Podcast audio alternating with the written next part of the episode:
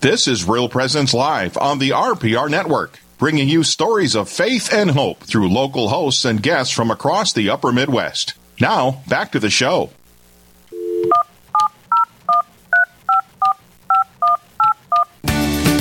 There are the touch tones that signal us to the Straight Talk segment for Real Presence Live on a Thursday. Father James Gross and Father Jason Leffer joining you from our Grand Forks studios. And we want to hear from you. The phone number to call is 877 795 0122. You can also leave a message on our Facebook page for Real Presence Radio. Yeah, you know, I, I so appreciate the last segment with uh, uh, Bishop Folda because. Um, well, my my heritage is Ukrainian. I'm um, actually I'm a geranium. Mm-hmm. My dad was German Hungarian. My mom was 100% Ukrainian, so that makes me a geranium, right? Mm-hmm. But from out in uh, uh, western North Dakota, there by Belfield and St. Demetrius. Uh, so my mom and her whole family, all my relatives on that side, they come from western Ukraine. So, you know, with this um, this war going on and stuff, it's caused me to to look into my own family and my own heritage and what's going on. And mm-hmm. and I found a number of places there where uh, my relatives are all from, and you know, and, and, they're being bombed, and they're being it's it's horrible what's going on. So, uh, yeah, boy, this is a, it's interesting. It's affected me deeply. Like the, what's going on there, you know, not that other wars haven't, but in a personal way. So right, right. And you know, I was thinking too, Father Gross, as we're here, it'd be great to hear from our listeners, like how how is this affecting people? Because it isn't just about that war, but there's a bigger significance going on. For example, like um, the the threat of nuclear war. I mean, this is people sit in fear of these kind of things. Where it is it isn't just about somehow like defeating this, but it, there's a real possibility if you know Putin, if he feels cornered or something that he might go the nuclear option or do the vaporization bombs or, or wipe out entire cities. I mean, things that we haven't mm-hmm. seen for quite a while, whatever. So, and then I was thinking, well, here, you know, locally in our area, it's, you know, Russia produces, I think it's like 70, 80% of the fertilizer for our farmers, you know, our, our gas prices are through the roof. And so, I mean, you know, because people are like, oh, there's wars otherwhere, other places. Why are you so concerned about this? Well, this this one has. It seems like there's something bigger going on here. You know, that and it affects globally in a bigger way. The the economy, prices of food, everything. I mean, we're right. So it, it'd be great to hear from our listeners. Like, what you know, what are you experiencing? What what are you going through? What what does your faith have to do with the fear of, uh, say, a, a, nuclear bomb or something? Or right. and how how uh, are people listening to our Blessed Mother's invitation to pray the rosary for peace, for taking on penances for conversion. Uh, do people believe that praying to the Blessed Mother or praying for the conversion of world leaders' hearts that it's effective, that it actually works? It, I mean, we'd love to hear from our listeners right now. You know, what, what, how is this affecting you? What are you going through? How is it impacting your daily life, your prayer life, your faith life?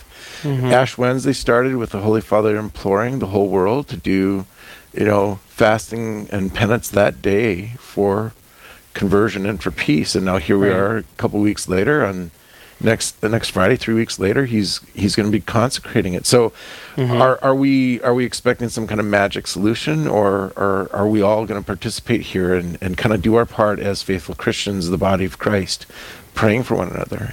Right. And our number is 877 795 0122. We would love to hear from you. 877 795 0122. A couple of thoughts about that. There is a prominent city that's been uh, reported about in the news uh, that's uh, sustained a lot of bombing. Mariupol, uh, Mary's city, I guess, yeah, is literally what that what yeah what that means. So you know, it's it's it's uh, somewhat uh, ironic, you know, and, and, poignant that that is happening.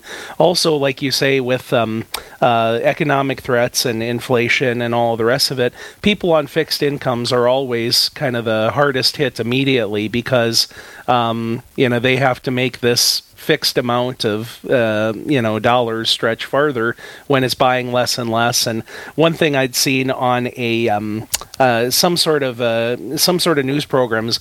How many different products, everything from a a bag of Doritos chips to you know a cat food or something, they the the producers have slightly decreased the size, like a quarter to half an ounce, you know, so that they don't have to pass on as large a cost increase, and it sort of fools people into thinking, oh well, it's not that much more expensive. They're not getting as much okay, as they here, did before. Perfect example. I have the perfect example. Okay. you. If you if you go back to the year 2009 and you mm-hmm. bought a can of tuna, Okay. the size of the can of tuna has not changed. In 2009, it was seven ounces. It's now four ounces in that same size can. no I- kidding. And I know this because I have them in my in my pantry in my rectory. There's a can from 2009. Father Leffer is a doomsday prepper. You no, should know. no, I'm, I'm, no, I'm just saying it's it's there, and you look. Here's the same size, seven ounces, four ounces. That's that's almost half the product is less. Isn't that And, something? and actually, the cost of the tuna is more now than it was. That, So, Wow. so there you go. Prove your point. Yeah, yeah. And as you were mentioning with your genealogy and your background, um, there are a great many listeners, especially in the Dakotas, who have a German from Russia background. And our folks, it, what is now Ukraine, for the most part, was within the Germ- within the Russian Empire in the 19th century and up until that um, uh, the Bolshevik Revolution. So you know, there are a lot of people who came to America directly from Ukraine uh, with the political pressures that were increasing, the um, going back on the promise not to conscript uh, young men into the Russian army, et cetera, et cetera. So I have a grandmother who was born in Odessa and uh, left w- as a child of five years old with her family. So there was a big community of people around the Black Sea region Catholics and Lutherans, uh, both. And then there are also what are called Volga Germans a few miles to the north along the Volga River Valley. And uh, there's a particular um, concern that we have, you know, even though it was a relatively temporary landing spot for a lot of our ancestors. But of course, there were so many others who um, had not been able to leave and who suffered so greatly from the uh, the Holodomor famine in the 1930s under Stalin and numerous other tragedies. Yeah, and it's interesting too because like uh, as I checked out of my relatives, so they're from the kind of north of Moldova, just by Poland, maybe even in Poland, kind of the, you know, kind of by the R- Romania region there, whatever. What they were facing, the cause them come over here. But then you look at the ancestors who did come here; they were living in the ground with no Mm-hmm. Resources and these extreme temperatures and all, and the sacrifices they made to make a go of it. And to the my mom grew up in a sod house, Yeah. you know, with the Mhm. so it, it's the you, you sit there and you see like the choices they had and coming over. Now, of course, the potential of developing land and becoming that's Homesteading, homesteading. yeah. Okay, Mhm. but w- back there or here, the the extreme things that they faced or went into just to have a life. And so you think about the the politics, how it how it affects. And in the heart of that, Mm-hmm. in the midst of them living in the ground, they all built these gorgeous, beautiful churches Yeah. to honor God. You know, I mean, that was Mhm. one of the very first thing they did was to construct their church and to make sure there was a priest there to Yeah. serve their sacramental needs. So it, it tells you the character, the faith of of people, right. our Yep. ancestors. In the nine in the 1890 census, a year after North and South Dakota were declared states, uh, North Dakota had approximately 100,000 people. You know, so that's uh, Native Americans and immigrants uh, altogether. By 1910, it was already over 600,000, and it's over 700,000 now. But it's a pretty homogeneous population when you look at a lot of the common stories when people arrived, what kinds of places they came from. There really is a, a kinship there. We have a note that was left here on uh, Facebook uh, from Vicky. Uh, her mother and her mother's family grew up across the road from the shrine that I had mentioned during our discussion with um, uh, Bishop Folda, which is 12 miles south of the town of Napoleon on Highway 3. There's a banner, uh, a sign on the top of the little gr- brick structure which says Pray for Peace with the uh, scene of the visionaries at Fatima. You know, and, and, and so outside my bedroom window between the rectory and the church, there there's a replica of Our Lady Fatima, Our Lady and the, the three shepherd children with a bunch of sheep, and it's all. It was constructed in, in 1957 for the 40th anniversary of Our Lady Fatima. So, on the 100th anniversary, we will, we were able to go out there and and you know and rededicate it and, and Yeah. pray with all the people and so forth. So, you know, every day I have this constant reminder. And then, of course, my cat Casper. So every day we come out of the church and I say it's time to pray. He jumps up on the little prie-dieu. We pray to our Blessed Mother, uh, pray the consecration prayer. Then he knows he's going to get a treat afterwards. So it's a it's a neat little trick when people are out there by the door. I say, "Hey, do you you want to see my Catholic cat?" And they're like, "What?" And I say, "Hey, let's go pray." And he runs over and jumps up in the prie-dieu, and everyone's like, "Oh!" You know, so it's a, it's a wonder, wonderful Catholic trick. You can done trained them well there, Father. There you go. You know, but not to be. It doesn't have to be just all doom and gloom here this morning. Where obviously we have wonderful things going on too. Right, the right. Feast of Saint Patrick's Day. Yeah. Saturday we've got the Feast of Saint Joseph. I. Uh, so here, this this is a Father Gross. This is a big deal for me. Before you Go launch ahead. into that, well, let's give our number one more time for those who may be uh, interested in calling in 877 795 0122. You know, I'm starting to think that maybe you and I are so interesting that people don't want to interrupt us. And call Well, let's with their own continue to think that for a yeah, while here, We, we like to hear ourselves talk, but no, we'd, we'd love to hear from you actually too. 877-795-0122.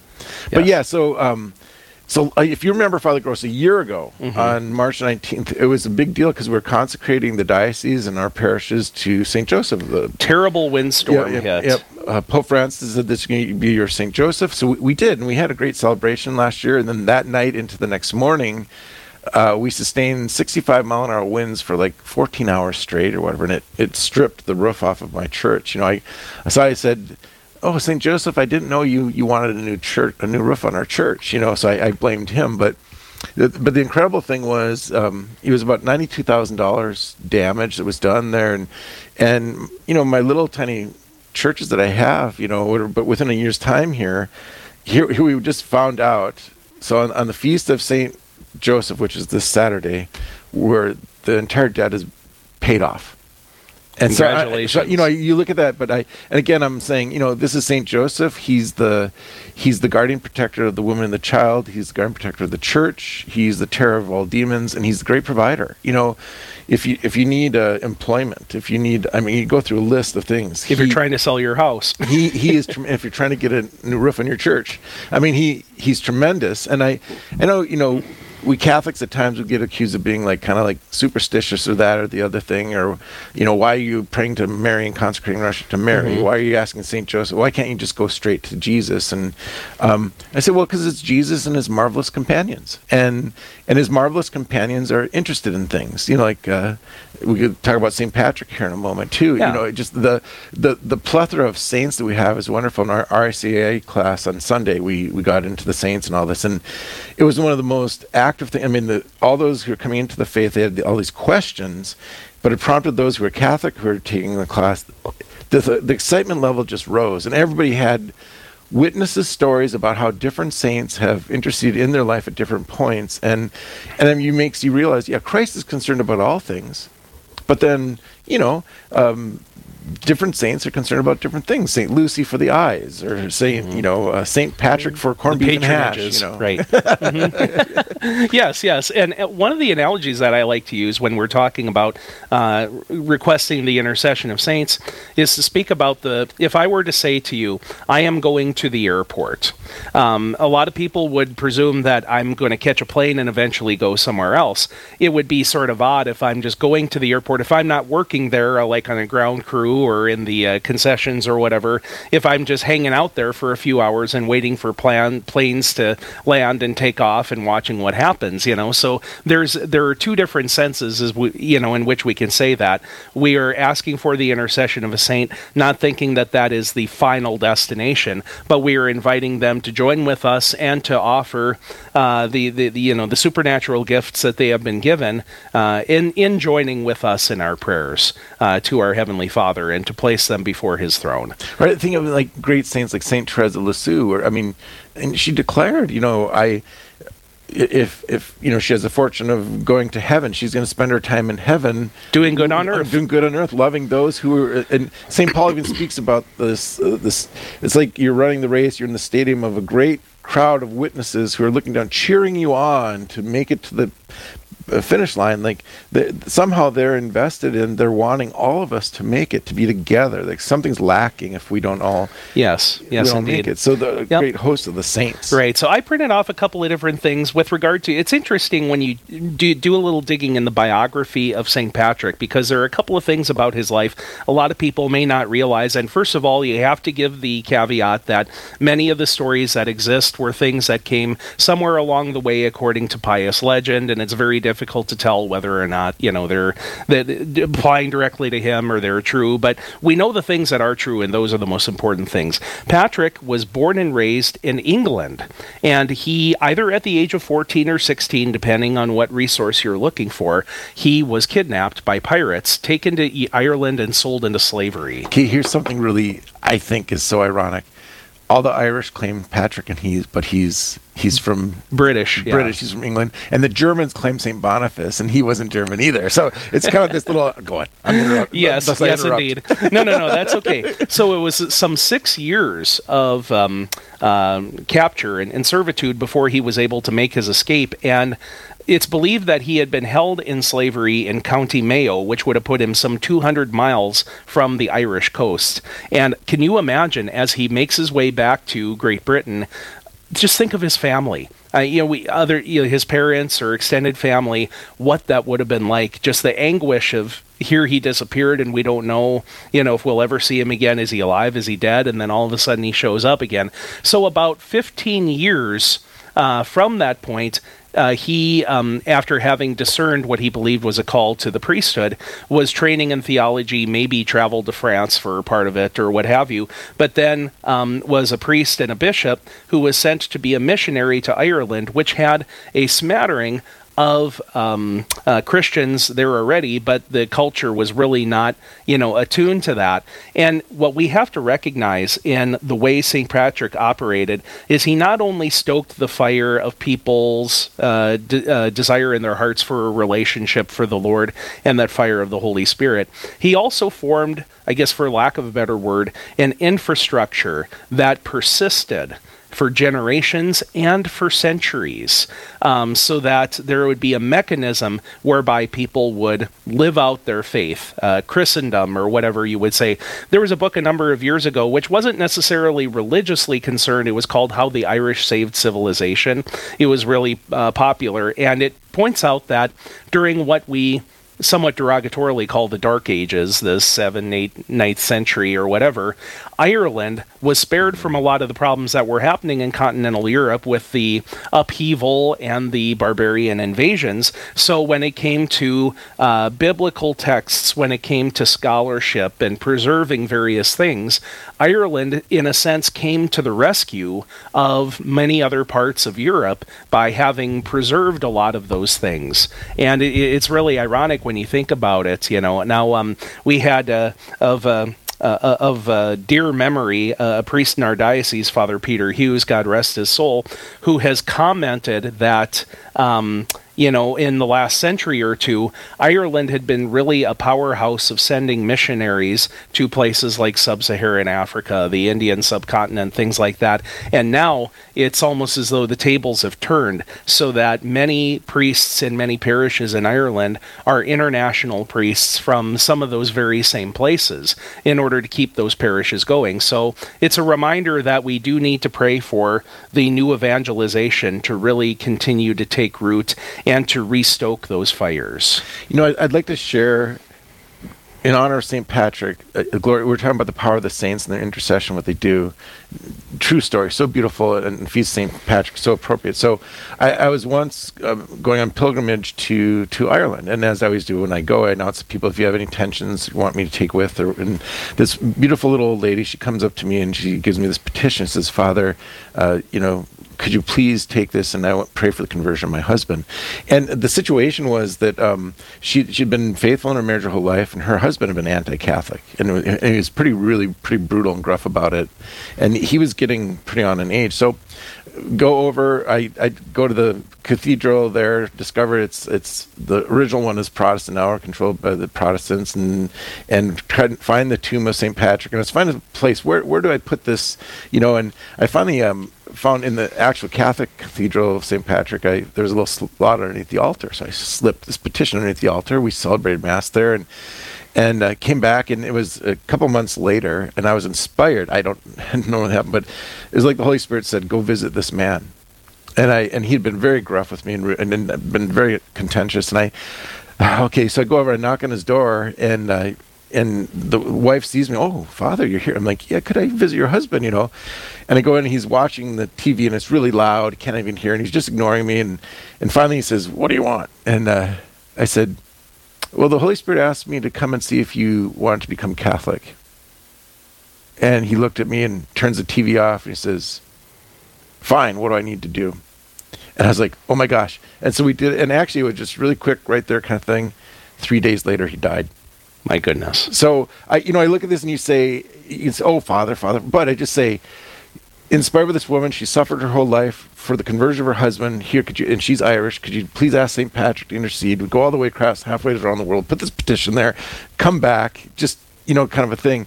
And and I say, this is how real the communion of the saints are. That mm-hmm. they are alive. They are cheering us on. They desire all of us to be saved you know? right. Even if we don't have the particular privilege of seeing kind of a, a happy ending to a story like that it's uh, we're, we're very much encouraged to do that. Uh, someone had called in just a moment ago would, who would like us to share that for our folks our listeners in the crookston area. A march for life will be taking place in crookston at central park uh, just near downtown there this coming saturday the 19th of march beginning at 1.30 p.m so that is a March for Life happening in Crookston. And uh, before we wrap up our Straight Talk segment here, we do have a question that was submitted by Facebook. Um, Heidi asks us, why does God need angels to carry out some of his work? Well, um, I, I, so I would look, I'd focus on the word need. Mm-hmm. You know, um, why does he choose for? There we go. Mm-hmm. So it, it's very different to say he needs or, or he chooses. It, I think the bigger thing is he literally chooses angels and, and how he's designed all things, whether it's angels, humans, animals, plants, all of creation, rocks, or whatever. So it's it's his to his glory. He, I'd say, at the heart of who God is, is to be worshipped. That that's the core of his nature. He creates all of creation to worship him. And the, the main role of the angels is to worship him and, and to show us humans how to worship him. And the word angel itself means, means messenger. So God chooses these creatures called angels to communicate between man and, uh, and God. Uh, to be there. And the angels are, are, similar to the saints in a certain way that um, you can call upon them for, for protection, uh, different things like this. We know from the book of Daniel, for example, that um, every city, every country, every nation has has has an angel, and uh, and there's there's different spirits that are at war. So there's a fallen angel as a demon. So the there's a cosmic battle going on. Like for example, in the war right now in Ukraine and Russia, there are angels and demons that are involved in in that war. And Saint Paul says you know, do you not know that this you're you're you're battling against spirits, the spiritual, the angel, or Ephesians demons. chapter six. Yes. Exactly. So it's not with just with flesh and blood, but with principalities and powers, etc. And, and so it's very it's very important that we understand that there that we have a guardian angel to call upon our angel to um, ask them to help and assist, and even in, in spiritual battle. And it gives the short answer is it gives God glory to have the angels worship Him and assist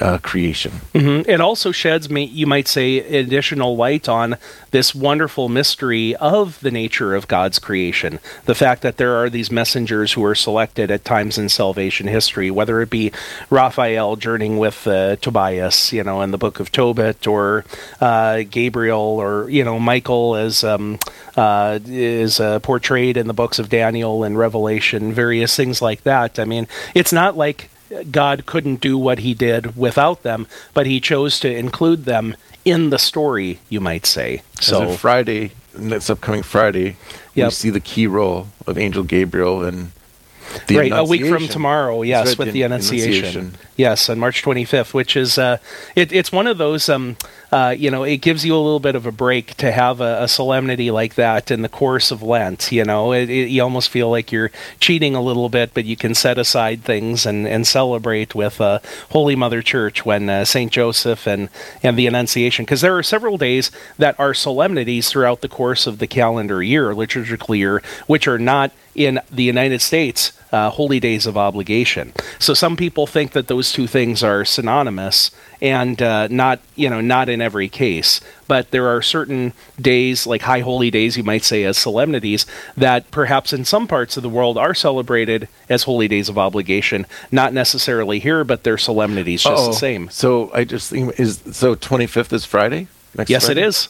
Uh, does the meat uh, requirement Um, be on that? What's, I think you can dis- I think you can suspend that just uh, as a person would. Let's say if um, now this is slightly different, but if people maintain the Friday abstinence throughout the whole year, they typically will not do it on the Friday of the octave of Easter because that's It's a a solemnity, solemnity as well. Easter, yeah. So I guess one of the things out of prudence, you know, do you want to be um, you know, do do you want to be sitting in a public place, you know, with with, with with a big steak in front of you or, or that sort of thing, you know? So various things like that. Um, before we uh, wrap up, I just wanted to mention here that we had a request for our listeners throughout our listening area to join in prayer for uh, a particular person in London by the name of Blad, whose uh, family is still in Ukraine for their safety. There are a great number of people who have that similar situation going on, right? Where they uh, have direct loved ones or they have friends who have loved ones who, as far as they know, are still in the country in, uh, in the country of Ukraine, maybe looking to um, in, to emigrate to, to leave for Poland or uh, Moldova or wherever else they can go. Well, how about let's uh, let's invoke the Blessed Mother right now and ask all of our listeners to join us in a, in a Hail Mary for this particular situation for all those who are in danger of the stay, need safety and protection. Absolutely. Hail Mary, full of grace, the Lord is with thee. Blessed art thou amongst women, and blessed is the fruit of thy womb, Jesus. Holy Mary, Mother of God, pray for us sinners, now and at the hour of our death. Amen. Amen. Name of the Father, and of the Son, and of the Holy Spirit. Amen. That wraps up our Straight Talk segment for today, and let's definitely keep those prayers going for all of our prayer intentions. You can continue to post those at our website, realpresenceradio.com. That will um, enable us to be able to share in those all together as a communion, as a community of faith. So one hour is in the can, and we've got another hour coming up. We will be visiting about uh, the Bard and one of Shakespeare's most famous works with Nancy Gordon, Father Slattery, right after this break. You're listening to Real Presence Live.